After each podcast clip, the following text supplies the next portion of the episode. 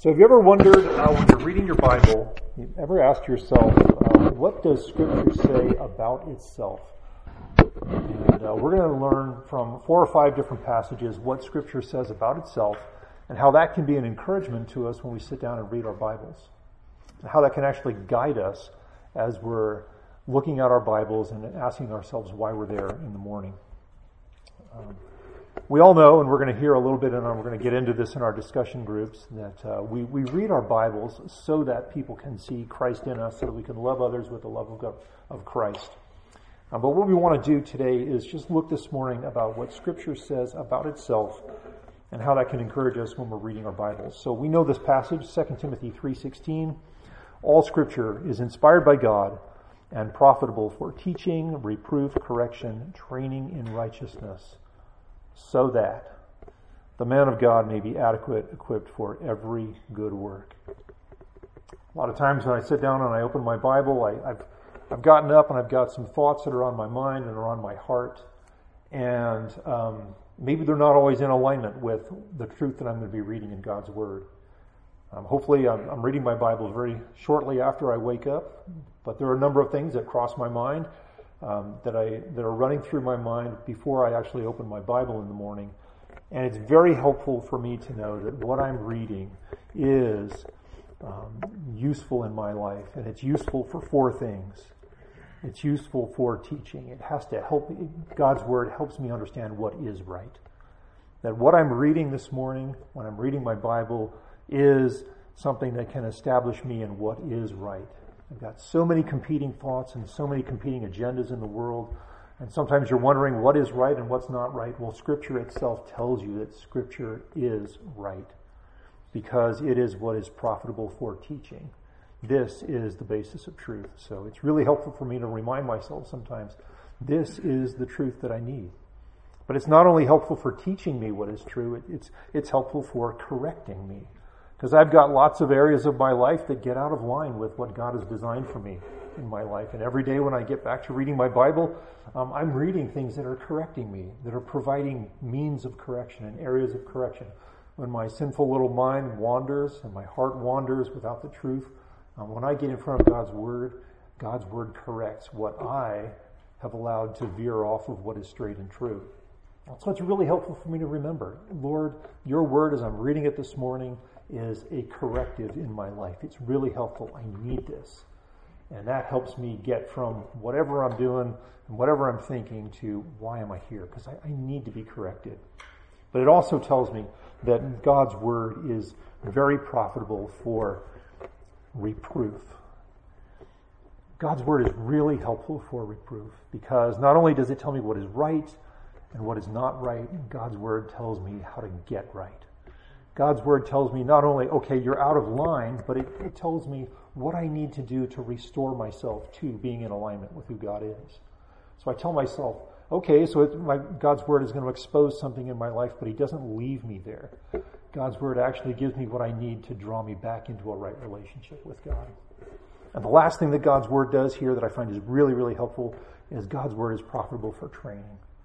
So not only does it tell me what is right and what isn't right, and how to get right, but God's Word tells me how to stay right. And so when I'm reading my Bible, I say, Lord, this is what is going to provide me with the endurance that I need to persevere through every day. And so it's really helpful for me to remember that about God's Word. I want to share a couple of other passages, maybe ones that aren't quite as frontline and as well known, but they're certainly in our Bible and they are inspired and they're very helpful. So turn to Psalm 119. I want us to read just one verse in that psalm that tells us about God's Word, and it's verse 24. And if you ever want to stop and ask yourself why you're reading God's Word, spend a little time in Psalm 119, and it'll give you 176 different reasons to read God's Word. Verse 24 is very, very helpful. Psalm 119:24. Your testimonies are my delight. They are my counselors. And I can appreciate something only when I have a right understanding of it. You know, something can't really be appreciated if you don't understand it rightly. So Lord, would you give me the understanding of your Word that will grow my delight in your Word?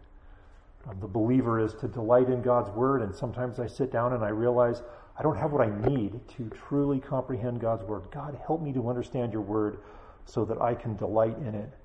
And at that point, I'm ready for your word to counsel me and to lead me and guide me.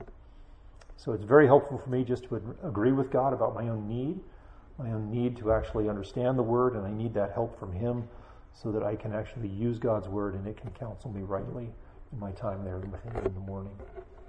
A couple other passages that are going to be really, really helpful. I like Psalm 138, so turn a little to the right. This helps us understand what God thinks about his own word.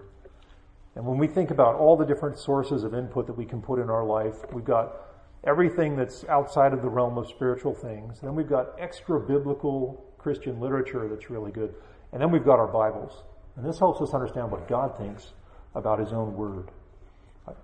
Psalm 138, I will bow down toward your holy temple and give thanks to your name for your loving kindness and your truth. So this is a pretty godly guy. He is a guy who's worshiping. He's a guy who's very thankful for who God is. He's a guy who recognizes that there is truth.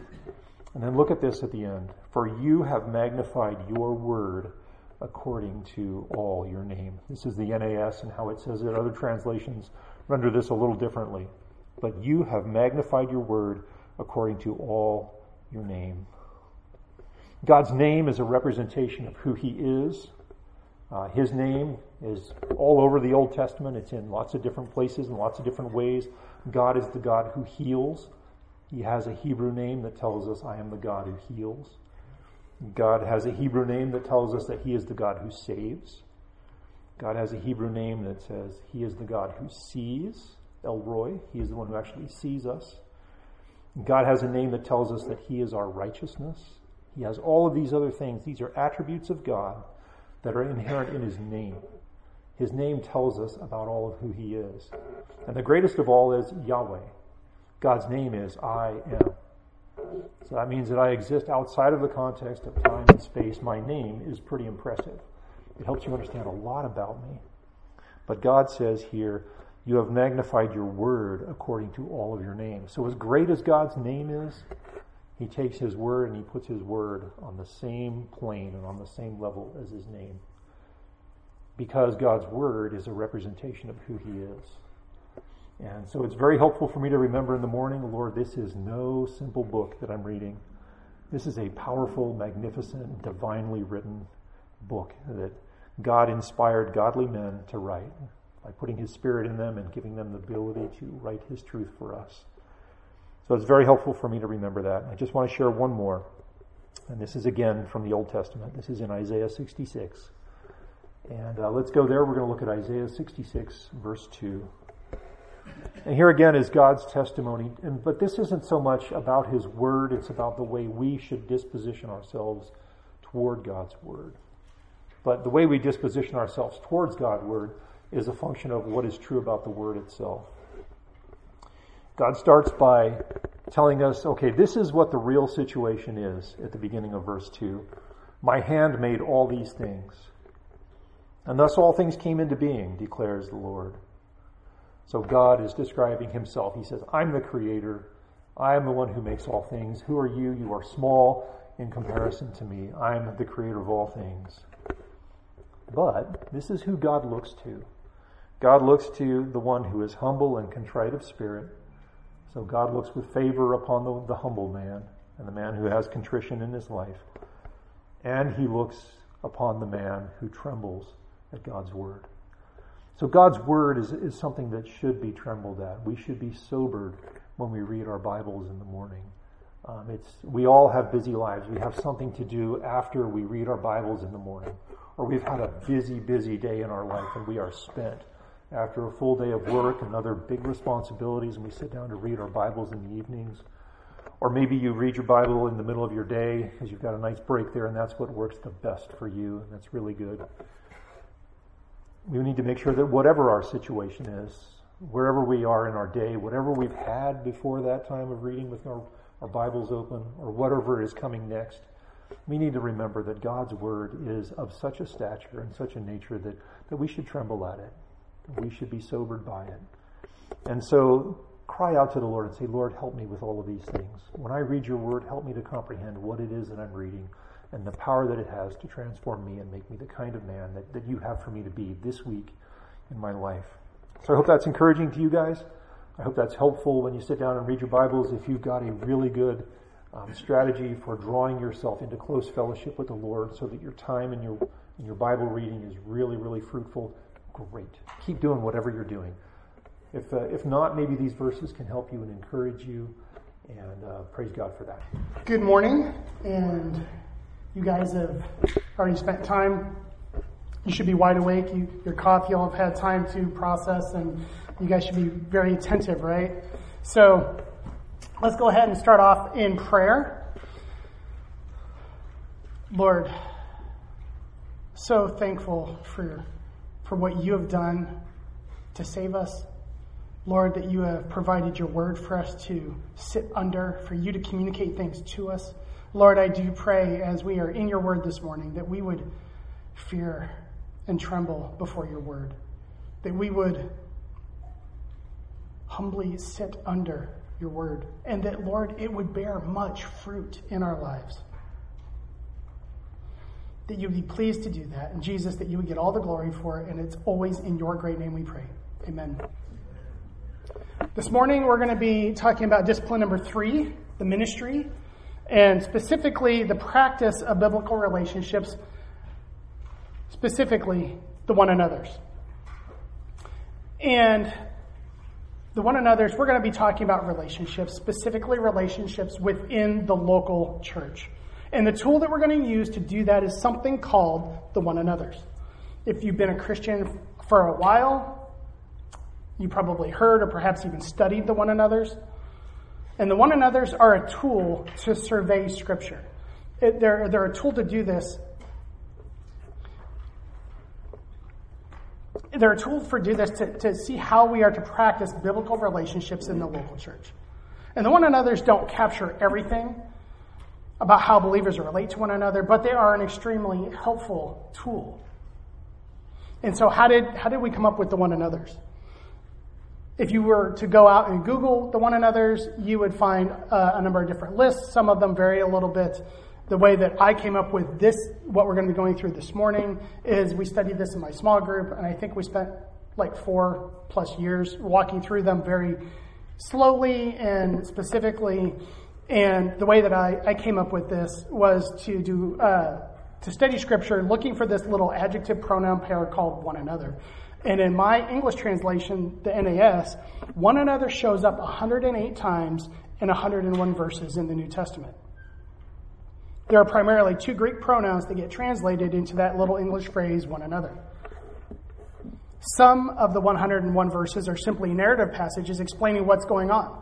Like in Mark chapter 8, verse 16, they began to discuss with one another that they had no bread. However, we want to look for the imperatives, the commands, or expectations for how believers relate to one another. There are one another's that don't apply. Matthew 24:10, betray one another, hate one another.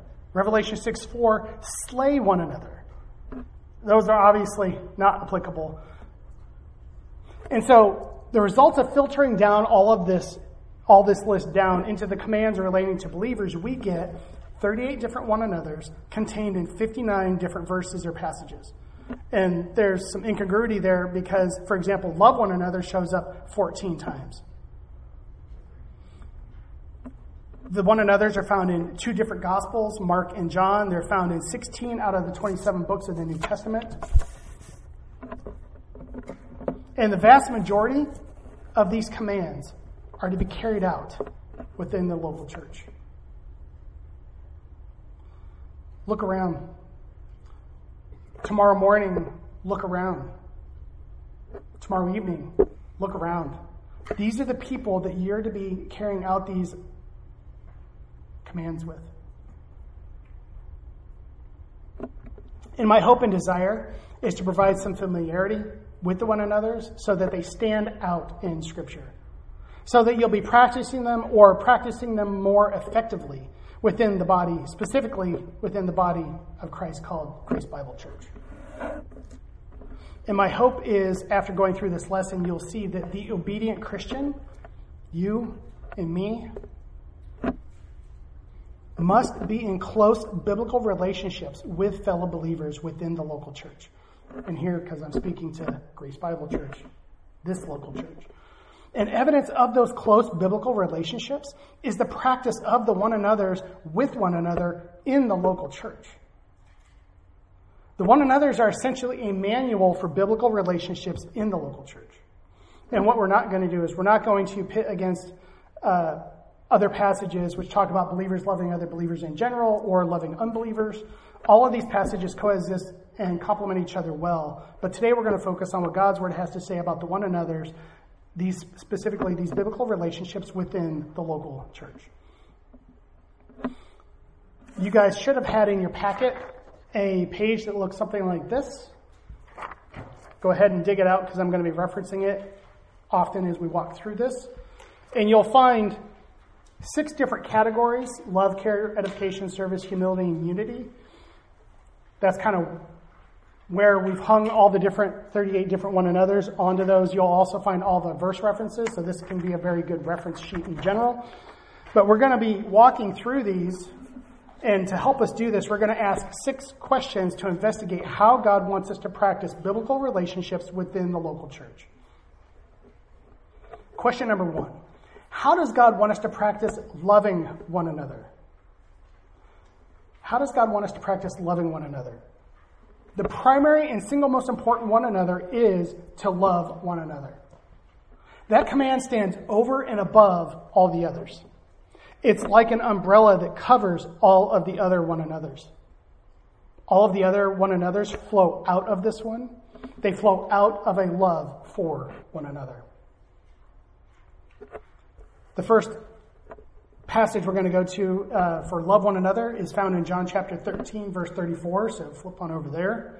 And also, just as an expectation, you're going to be flipping up to a lot of passages here. So be ready to do that. John chapter 13, verse 34 and 35. And just to provide some context, Jesus is with his disciples. They're in Jerusalem. They're in the upper room for the Last Supper. He is hours away from going to the cross. And here in this passage, Judas has already left, and Jesus is providing a new commandment to his disciples. Starting in verse 34. A new commandment I give to you, that you love one another, even as I have loved you. That you also love one another. By this all men will know that you are my disciples, if you have a love for one another. I want you to see that word love. When you read that word, what comes to your mind? Usually one of the first things I think about when I think about love is the emotion or the feelings or the warm affections that I have for the people that I care about. Biblical love includes that, but it also includes so much more. A biblical love is one that loves the Lord with all of their heart, soul, mind, and strength. It's one that loves our neighbor as ourselves. It's a selfless love, a self-giving love. That kind of love is one that transcends our circumstances. I also want you to notice something else about that word love. It's a verb. It's an active verb.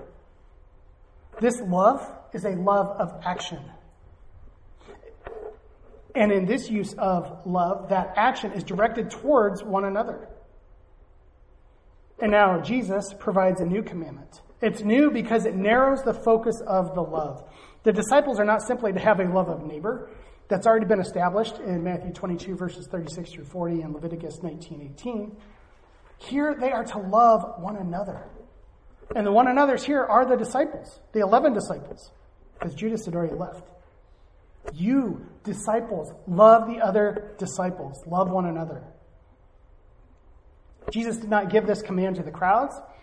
He did not give this command to all those that were following him. He gave this command specifically and intimately to the 11. To the ones he had spent 3 years developing these very close, intimate relationships with. And these disciples are to love one another. Verse 34, that you love one another even as I have loved you. They're to love one another with a love that's modeled after the love that Christ had for them. What kind of love did Christ have for them? His love was unconditional. This 12 was not the easiest bunch to love. His love was humble. This is the Creator, the King, becoming a man and spending 3 years with them. His love was merciful. He did not provide what they deserved. His love was gracious. He gave them and privileged them based on nothing that they had done. His love was patient. Regardless of what they did or said, he was patient with them. And they said a lot of foolish things, and he was patient. His love was self-giving. His love was selfless. His love was sacrificial. His love was demonstrated at great cost to himself. He loved them when they didn't love him. He loved them when he knew that they were going to abandon him in just a few hours as he went to the cross. The disciples were to have that kind of love for one another. And the results of this love for one another, verse 35. By this all men will know that you are my disciples if you have a love for one another. The world is going to know who these men love based on how they love one another. This love provides a witness and a testimony to the world. This new commandment that Jesus gives his disciples is a commandment for us. We are to love one another as Christ has loved us. We're to have close, intimate relationships with fellow believers for the purpose of pouring out our love on them. Our love for one another stands as a witness to an unbelieving world of who we follow. Our love for one another draws attention to Christ. The love that we have and show with one another magnifies Christ. This love is the outstanding and essential mark of a Christian.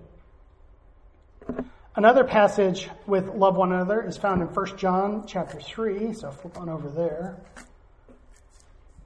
1 John chapter 3, verse 11.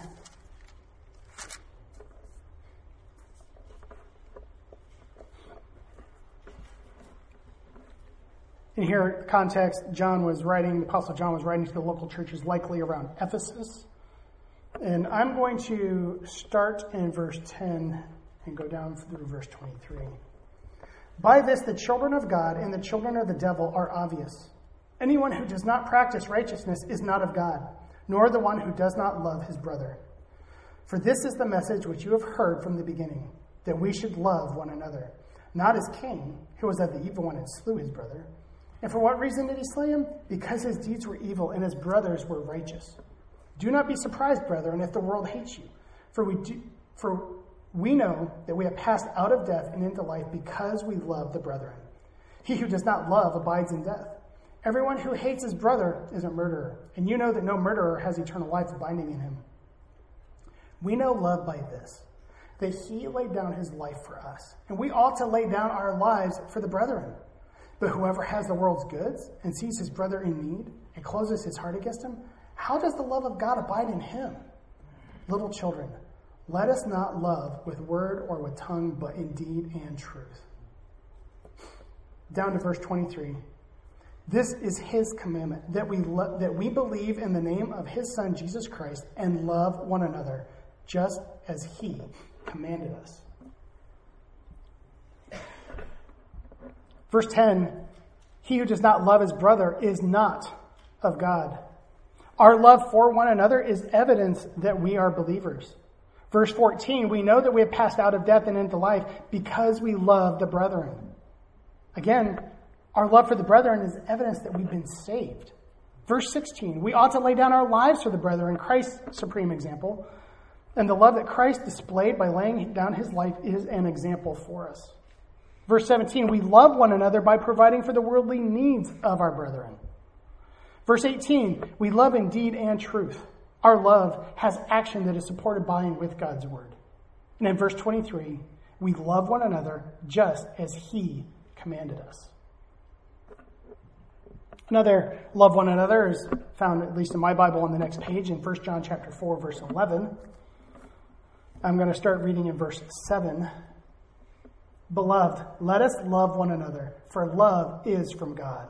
And everyone who loves is born of God and knows God. The one who does not love does not know God, for God is love. By this, the love of God was manifested in us, that God has sent his only begotten Son into the world so that we might live through him. In this is love. Not that we loved God, but that he loved us and sent his Son to be the propitiation for our sins. Beloved, if God so loved us, we also ought to love one another. Verse 10 tells us he loved us when we didn't love him. We actually hated him and rebelled against him. And he sent his Son to be the propitiation for our sins. God sent the perfect sinless one from heaven to earth to become human, to be born and to live in this sinful, fallen world. And he sent him to be the propitiation, the wrath-satisfying sacrifice for our sins. Not his sins, not everyone's sins, our sins. His people, his church. Jesus bore the wrath, the punishment for sins, for those that did not love him. In verse 11, if God so loved us, we also ought to love one another. God's love, again, selfless, sacrificial, unconditional, merciful, gracious, enduring, costly. He provided for our greatest need, reconciliation, doing that for which we were helpless to do. And as we consider all these three passages that we've gone through, in light of all of this, what should my love for one another here look like? There needs to be others in my life here at GBC. I need to know what is going on in their lives so that I know how I can love them. I need to be always looking for ways to love them earnestly, consistently, constantly. My love needs to be selfless with godly motivations. Everything that I have, time, knowledge, energy, possessions, are all the Lord's and need to be available to love one another. It may be costly. It's often inconvenient. It may be a sacrifice. And we are to spend our lives loving one another. This is how God wants us to practice loving one another here at GBC. Number two, how does God want us to practice caring for one another? And so on this handout, you'll find care. And under there, you'll find the different one another's related to that. Care for one another, bear one another's burdens, be kind to one another, comfort one another, pray for one another. We're going to tackle care for one another, found in 1 Corinthians chapter 12, verse 25. So flip on over there.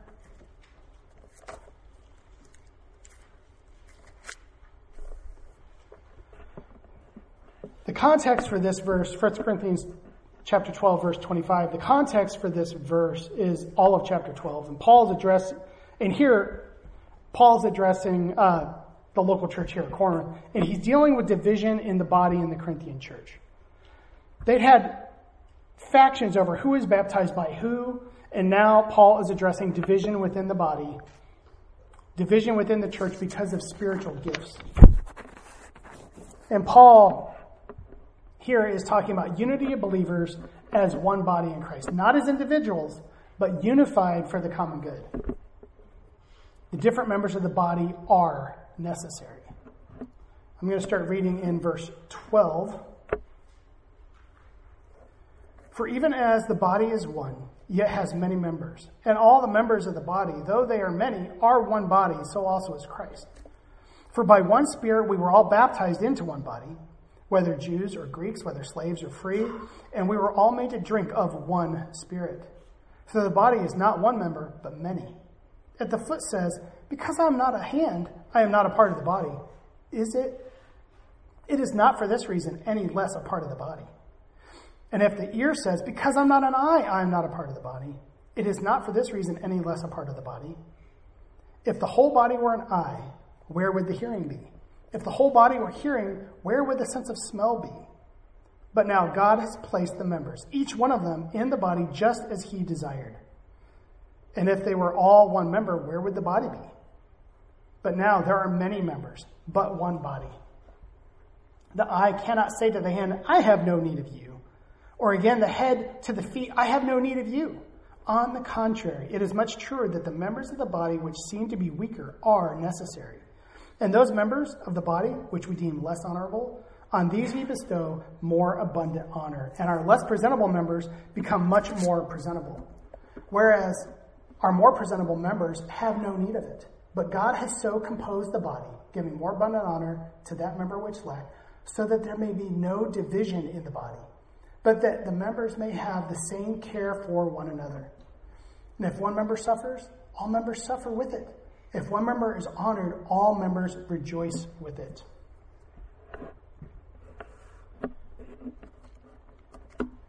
Paul here in verse 24 says that God is so composing the body so that there would be no division, but that the members would have the same care for one another. Paul's contrasting division with care for one another. And Paul provides two examples of this in verse 26. Two examples of this unity that we have in suffering and in rejoicing. And when I think about this over the years, how that has demonstrated itself here in the body when there's been tragedy and suffering for various reasons, the way that the body has come alongside those. When somebody has a tragedy or something, or is suffering, we all feel that. We are all driven to pray for, and if we know the person closely, we are able to walk for them, care for them in ways that a lot of others can't. And we get an opportunity to rejoice. And you see that on Sunday mornings when we announce a wedding that had taken place. We've not had any examples of that recently, have we, Jonathan? And when there's new babies, we hold them up and do the Lion King moment. And when there's an adoption that has taken place recently, we get to rejoice. And the whole body gets to partake in that and rejoice with those who are rejoicing. And so that unity that we have, suffering with those who suffer and rejoicing with those who are rejoicing. God puts different members in the body with different skills and resources, with different capacities, for the purpose of providing the same care for the body. God doesn't want division or factions. He wants everyone unified, caring for those that are suffering, and unified around rejoicing for those that are rejoicing. Another way that God wants us to practice caring for one another is to bear one another's burdens. And that's found in Galatians chapter 6, verse 2. Flip on over there.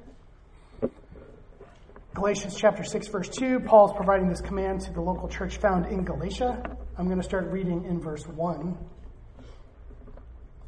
Brethren, if anyone is caught in any trespass, you who are spiritual, restore such a one in a spirit of gentleness, each one looking to yourself, so that you too will not be tempted. Bear one another's burdens, and thereby fulfill the law of Christ. This passage is dealing with sin and temptation and restoration. To bear means to carry something burdensome, to carry something with endurance. And burden is a heavy load which is difficult to carry or to lift. And believers are in the local church are being called to walk with a fellow believer and help them bear that burden of sin and temptation, ultimately unto repentance and restoration. Sin and temptation are significant burdens, and we need help. We need help from one another. This is not simply a pastor's job. It is the job of all of us. One of my former pastors said, "You're either bearing a burden or you're helping someone else bear theirs." These are the ways that we get to practice caring for one another. Number 3, how does God want us to practice edifying one another? Going back to this sheet under edification, you'll find build up one another, admonish one another, speak truth to one another, speak to one another in psalms, hymns, and spiritual songs, encourage one another, seek after that which is good for one another, stimulate one another to love and good deeds. We're going to go ahead and look at build up one another, found in 1 Corinthians chapter 5, verse 11. So flip on over there. 1 Corinthians chapter 5, or 1 Thessalonians chapter 5, sorry.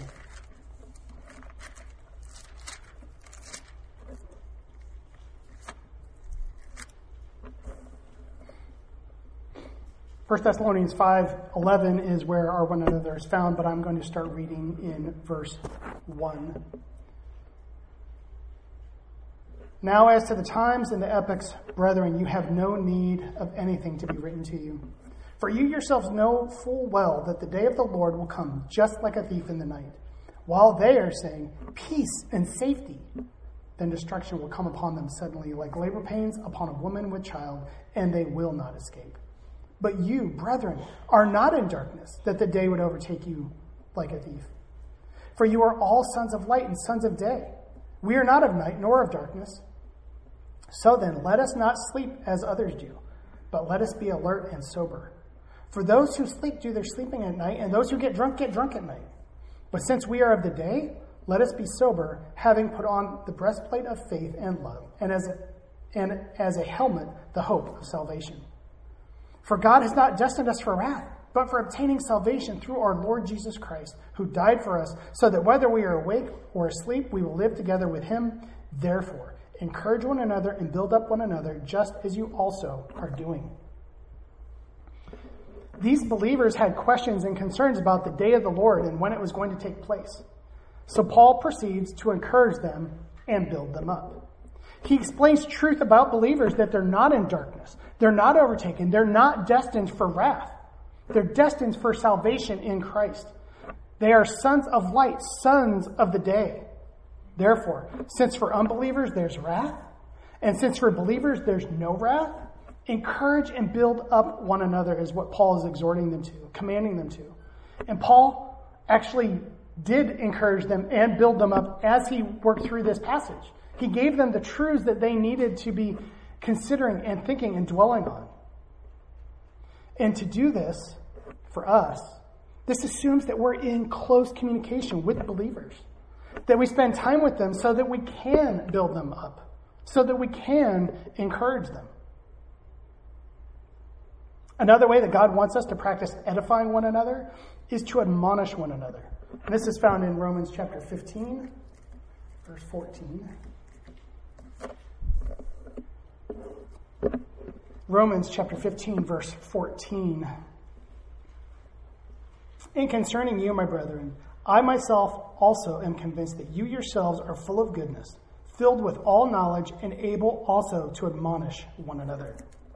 The word here for admonish, some translations may say instruct, is the word nutheteo, which may seem familiar to some of you, as you've heard of nuthetic counseling, biblical counseling. This simply means to counsel about avoidance or cessation of an improper course of conduct, to admonish, to warn, to instruct. But this is not simple instruction for knowledge's sake. It's instruction with the purpose of having someone avoid or cease doing something. And when this is done, is this done with our own authority? When we admonish someone? No, this is to be done with God's authority. This is to be done with God's scripture, with God's word. This is lovingly going to your brother or sister and warning them about something that needs to cease or something that they need to avoid. And we're to do this with one another. And Paul is affirming, look back at verse 14, and able also to admonish one another. I am convinced, ... that you are able also to admonish one another. Paul's affirming these Roman believers are able to do this with one another. All believers bear the responsibility to admonish one another. Again, this is not just the elders, the deacons, this is all of us with one another, and we are commanded to do this. As Paul affirms here, that these believers were equipped to do so, and so are we. And if the body here at GBC is doing this faithfully, what is an implication of that? we're going to be admonished. If the body here is faithfully doing this and admonishing one another, eventually we're going to be on the other end of that and we're going to be admonished. And when that happens, we need to have soft, humble hearts, quick to listen, slow to speak, and hear what God's word has to say about some aspect of our lives that we need to avoid or stop doing. And likely it's not going to be done perfectly when somebody brings that to us, and that's all right. We can trust the Lord with that. And likely none of us wants to be confrontational. We love to be encouraging. Everybody likes to be encouraging, right? And none of us, but if one of our brothers or sisters is actually in sin, what is the most loving thing that we can do for them? We can shed light on it. We can expose it and lovingly admonish them for it. Those are the ways that God wants us to practice edifying one another. Number 4, how does God want us to practice being humble with one another? Again, referring to the handout, under humility, you'll find give preference to one another, be subject to one another, regard one another as more important than yourself, confess your sins to one another, be humble toward one another.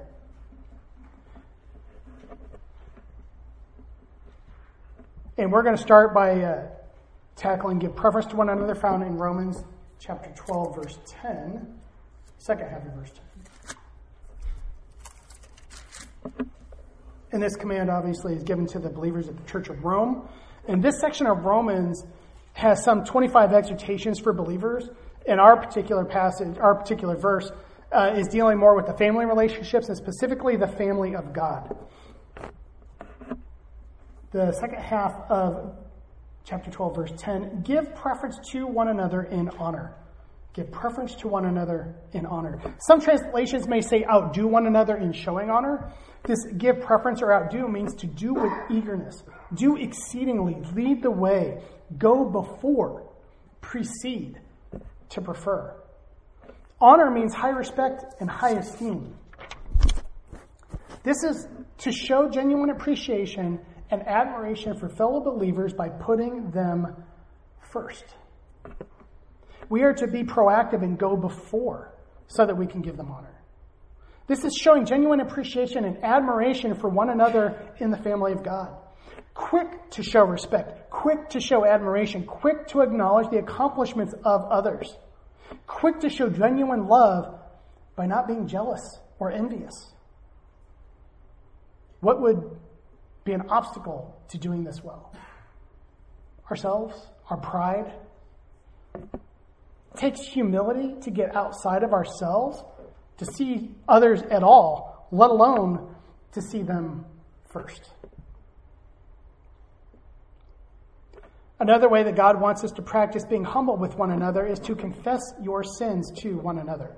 And that's found in James chapter 5, verse 16. Flipping over there.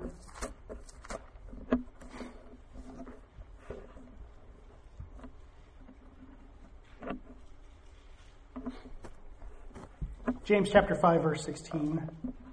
Therefore, confess your sins to one another and pray for one another. Therefore, confess your sins to one another. Confess means simply to make an admission of wrongdoing or sin. Is to confess, it's to admit. And we're commanded to do this continually with one another. This is not something that we desire to do in and of ourselves. Sin wants to stay hidden. Sin wants to stay private. Sin wants to stay secret. And when you mix in our pride with it, we can often run away from confession. God wants my sin and your sin exposed. And he wants it dealt with in the loving fellowship of other believers. And this is God's kindness. God's kindness that he's not going to just simply expose our sin to the world. He wants it dealt with in the small, intimate context of other believers. And similarly in Matthew 18, that's why God puts those concentric circles of those who know about the sin. God wants to protect the sinner and have the sin. He wants the sin exposed. He wants the sin repented of. He wants that sinner restored. And he tries to do as much as possible to limit the exposure. And so he's created these little intimate relationships to do that. And so here, God provides the command to confess our sin to one another, and it's God's kindness that he does that. And to do this one another, we need to be in close, intimate relationships to humbly practice this one another with each other. Number 5, how does God want us to practice serving one another? Again, referring to the handout, it says, serve one another, be hospitable to one another, wash one another's feet. We're going to look at serve one another, found in 1 Peter chapter 4. 1 Peter chapter 4, verse 10 is where that one another is found. I'm going to start reading in verse 8 and then go through verse 11.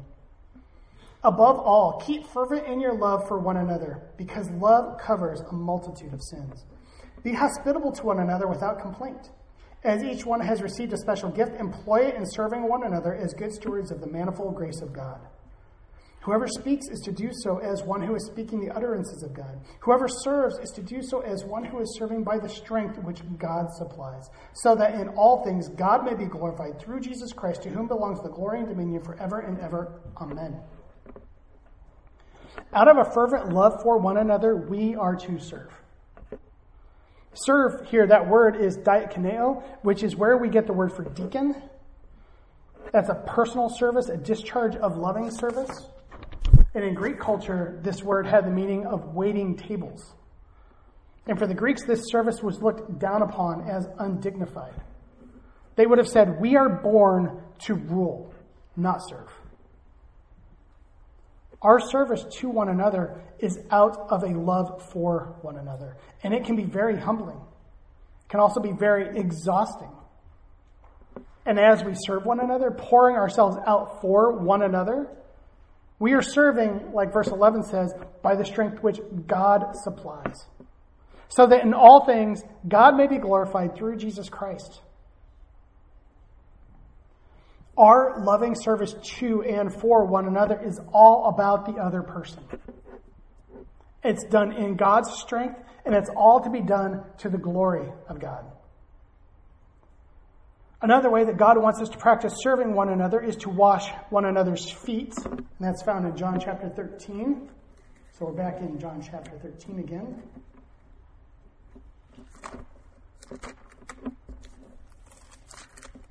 John chapter 13, verse 14 is where that's found. And again, the context here is in the upper room with the disciples for the Last Supper. But this is prior to Judas leaving, so all 12 of them are present. I'm going to read starting in verse 3 and go down through verse 16. Jesus, knowing that the Father had given all things into his hands, and that he had come forth from God and was going back to God, got up from supper, laid aside his garments, and taking a towel, he girded himself. Then he poured water into the basin and began to wash the disciples' feet and to wipe them with the towel with which he was girded. So he came to Simon Peter. And Peter said to him, Lord, do you wash my feet? Jesus answered and said to him, what I do, you do not realize now, but you will understand hereafter. Peter said to him, never shall you wash my feet. Jesus answered him, if I do not wash you, you have no part with me. Simon Peter said to him, Lord, then wash not only my feet, but also my hands and my head. And Jesus said to him, he who has bathed needs only to wash his feet, but is completely clean. And you are clean, but not all of you. For he knew the one who was betraying him. For this reason, he said, not all of you are clean. So when he had washed their feet, and taken his garments, and reclined at the table again, he said to them, do you know what I have done to you?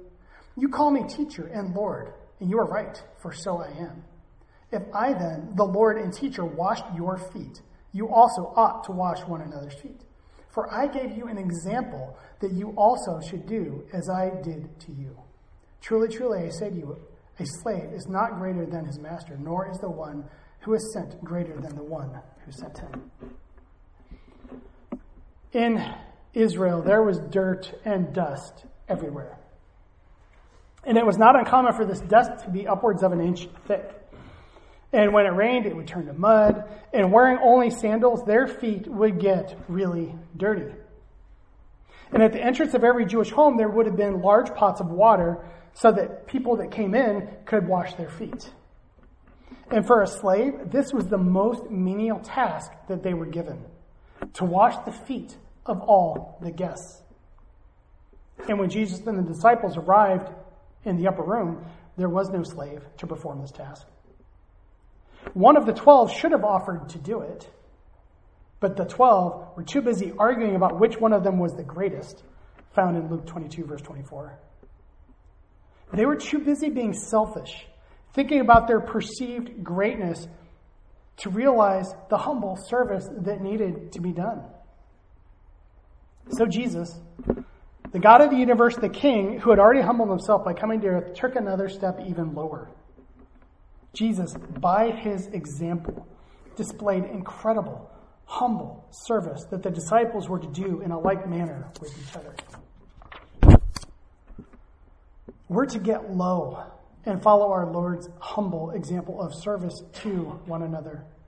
We don't exactly have a dirty feet problem like they did then, but there are plenty of menial tasks, humble tasks, that we can serve one another with. And when I think about this one another and the humble menial tasks that are done, I think about Johnny Beckman, who some of you, many of you may know or remember, who passed away a number of years ago. He served every single person in this body, and yet when he died, most people were like, who was that? He served humbly. He served transparently. He did the menial tasks around the church that we take for granted. Cleaning bathrooms, taking out garbage, doing those things that nobody on a Sunday morning thinks about. He did that humbly, joyfully, faithfully, and served every single person in this body. And when he died, I had multiple people say, who was that? He didn't do it for recognition. He did it to serve unto the Lord. And so that's the kind of humble service that we get to practice, we're commanded to practice with one another. Number 6, how does God want us to practice being unified with one another? And under unity, you'll find on our handout, be devoted to one another. Let us not judge one another. Be of the same mind as one another. Accept one another. Greet one another. Wait for one another. Do not consume one another. Let us not challenge one another. Let us not envy one another.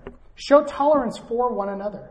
Bear with one another. Do not lie to one another. Live in peace with one another. Do not speak against one another. Do not complain against one another. Fellowship with one another.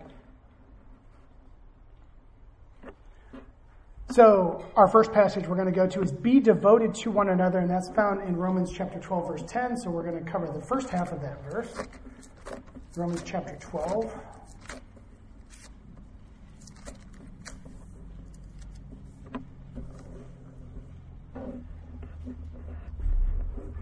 Romans chapter 12, verse 10. Be devoted to one another in brotherly love. Some translations, instead of saying devoted, may say love, but this isn't the same love that we've been talking about. The Greek word behind devoted means the natural love that occurs within the family. This kindred love, the warm affections that are reserved for the family, and it could be translated lovingly love. The Greek word behind brotherly love is a word that you all know. It's Philadelphia. That word literally means love a brother or sister. Blood relative. The affection, tender, kind, caring, concerned, warm feelings and affections that one has for a blood relative. And if you put all this together, one might translate this, be lovingly loving with one another with loving love. It's a lot of love. And that's why I'm not a translator. Believers are to be devoted to each other, having affections and love for each other that are reserved for blood relatives, for immediate family, brothers, sisters, parents, children. And here, Paul applies that kind of love, that family love, to Christians. believers are brothers and sisters in Christ. We have one Father. We have been adopted as children into the family of God. There are things that I will do and say with a close family member that I wouldn't just simply say or do with a friend. But how much unity are we to have within the family unit that God has ordained? Husbands, wives, parents, children, brothers, sisters. That's the relationship that we have here with each other, with one another here in the local church, this GBC. We're commanded to have those warm, familial affections for one another. Another way that God wants us to practice being unified with one another is to let us not judge one another. And that's found in Romans 14, verse 13. Romans 14, verse 13. And the context for this verse is actually all of chapter 14. Chapter 14 is dealing with conscience. And I'm going to start reading in verse 1. Now accept the one who is weak in faith, but not for the purpose of passing judgment on his opinions. One person has faith that he may eat all things, but he who is weak eats vegetables only. The one who eats is not to regard with contempt the one who does not eat. And the one who does not eat is not to judge the one who eats, for God has accepted him. Who are you to judge the servant of another? To his own master he stands or falls, and he will stand, for the Lord is able to make him stand. One person regards one day above another, another regards every day alike. Each person must be fully convinced in his own mind. He who observes the day, observes it for the Lord. And he who eats does so for the Lord, for he gives thanks to God. And he who eats not for the Lord, he does not eat, and he gives thanks to God. For not one of us lives for himself, and not one dies for himself. For if we live for the Lord. Or if we die for the Lord. Therefore, whether we live or die, we are the Lord's. For to this end Christ died and lived again, that he might be Lord both of the dead and of the living. But you, why do you judge your brother? Or you again, why do you regard your brother with contempt? For we will all stand before the judgment seat of God. For it is written, as I live, says the Lord, every knee shall bow to me, and every tongue shall give praise to God. So then each one of us will give an account of himself to God. Verse 13, therefore, let us not judge one another anymore, but rather determine this, not to put an obstacle or a stumbling block in a brother's way. There are two issues that Paul addresses in this chapter. One is dealing with food, and the other is dealing with certain days being regarded as more important than others. There are weak believers, and there are strong believers. The strong believers can have an attitude of contemptuous superiority, and the weak believers can have an attitude of self-righteousness. And Paul provides the command not to judge one another. These issues are in the area of Christian liberty and practice. These areas are neither commanded nor forbidden by Scripture. They are personal preference and historic tradition, and not doctrinal or moral compromise. God has accepted both the strong and the weak believer. And if God himself does not make an issue with such, what right do his children have to do so?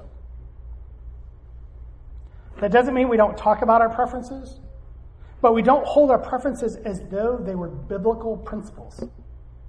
And we don't judge our brothers and sisters that don't hold the same preferences. And we don't regard them with contempt. That's another way that we get to practice being unified with one another, is to not judge each other's preferences. We've investigated 6 different questions on how God wants us to practice these biblical relationships here within the local church, specifically here within GBC. So let me ask a few more questions. Can one be obedient to Scripture and not practicing the one another's? Can one be obedient to Scripture and not practicing the one another's?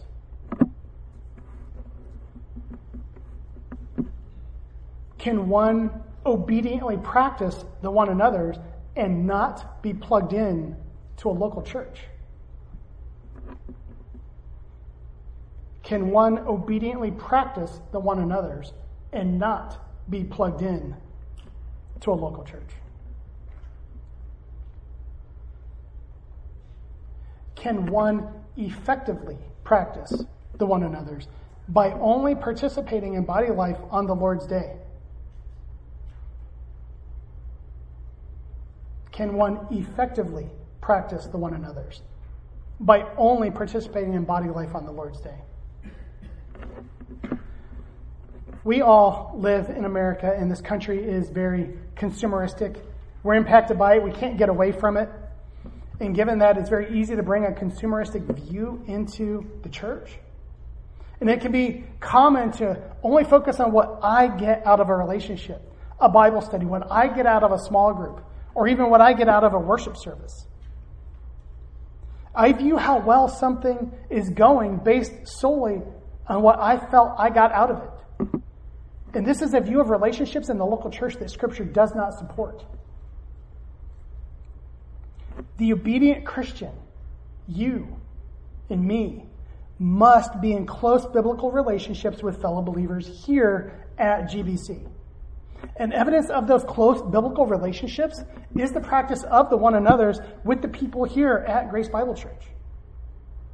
And here at Grace Bible Church, the primary vehicle we have for fostering these biblical relationships and practicing them is small groups.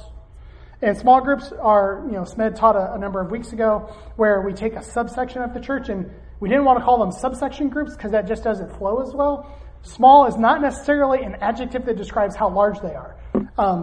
But we have small groups, and that is a place where we want to foster these close, intimate relationships so that we can care for one another, so that we can provide this one another care and have these intimate relationships within the local church. So that we get to know others better, so they get to know us better. And I am so thankful that God has composed the body and put us in relationship to one another. I'm so thankful that He's provided so much instruction for how we're to live out the Christian life with one another. I'm so thankful for believers here at GBC that I get to have close, intimate relationships with, and I get the opportunity to practice these one another's with. And if you've been here for any amount of time, I'm sure you've experienced the love, care, edification, service, and humility and unity that you have with fellow believers here at Grace Bible Church. And as you men go forward, you guys need to lead in this discipline. You need to lead and set yourself up, your relationships, your families up, so that you can provide this one another care for one another here at Grace Bible Church. You need to employ those circumstances that God has you in, all the different aspects, time, resources, possessions, everything, employ those to love, care, and provide for all these different biblical relationships that we have here at Grace Bible Church. So, hopefully this has provided some familiarity with the one another's so that they stand out in Scripture, so that you'll be practicing them or practicing them more effectively here within the body, specifically the body of Christ called the Grace Bible Church. Let's pray. Lord, thank you for this time that we've had sitting under your word. I do pray that it would bear much fruit in our lives, fruit here in Grace Bible Church. Jesus, for your glory. And it's always in your great name we pray. Amen.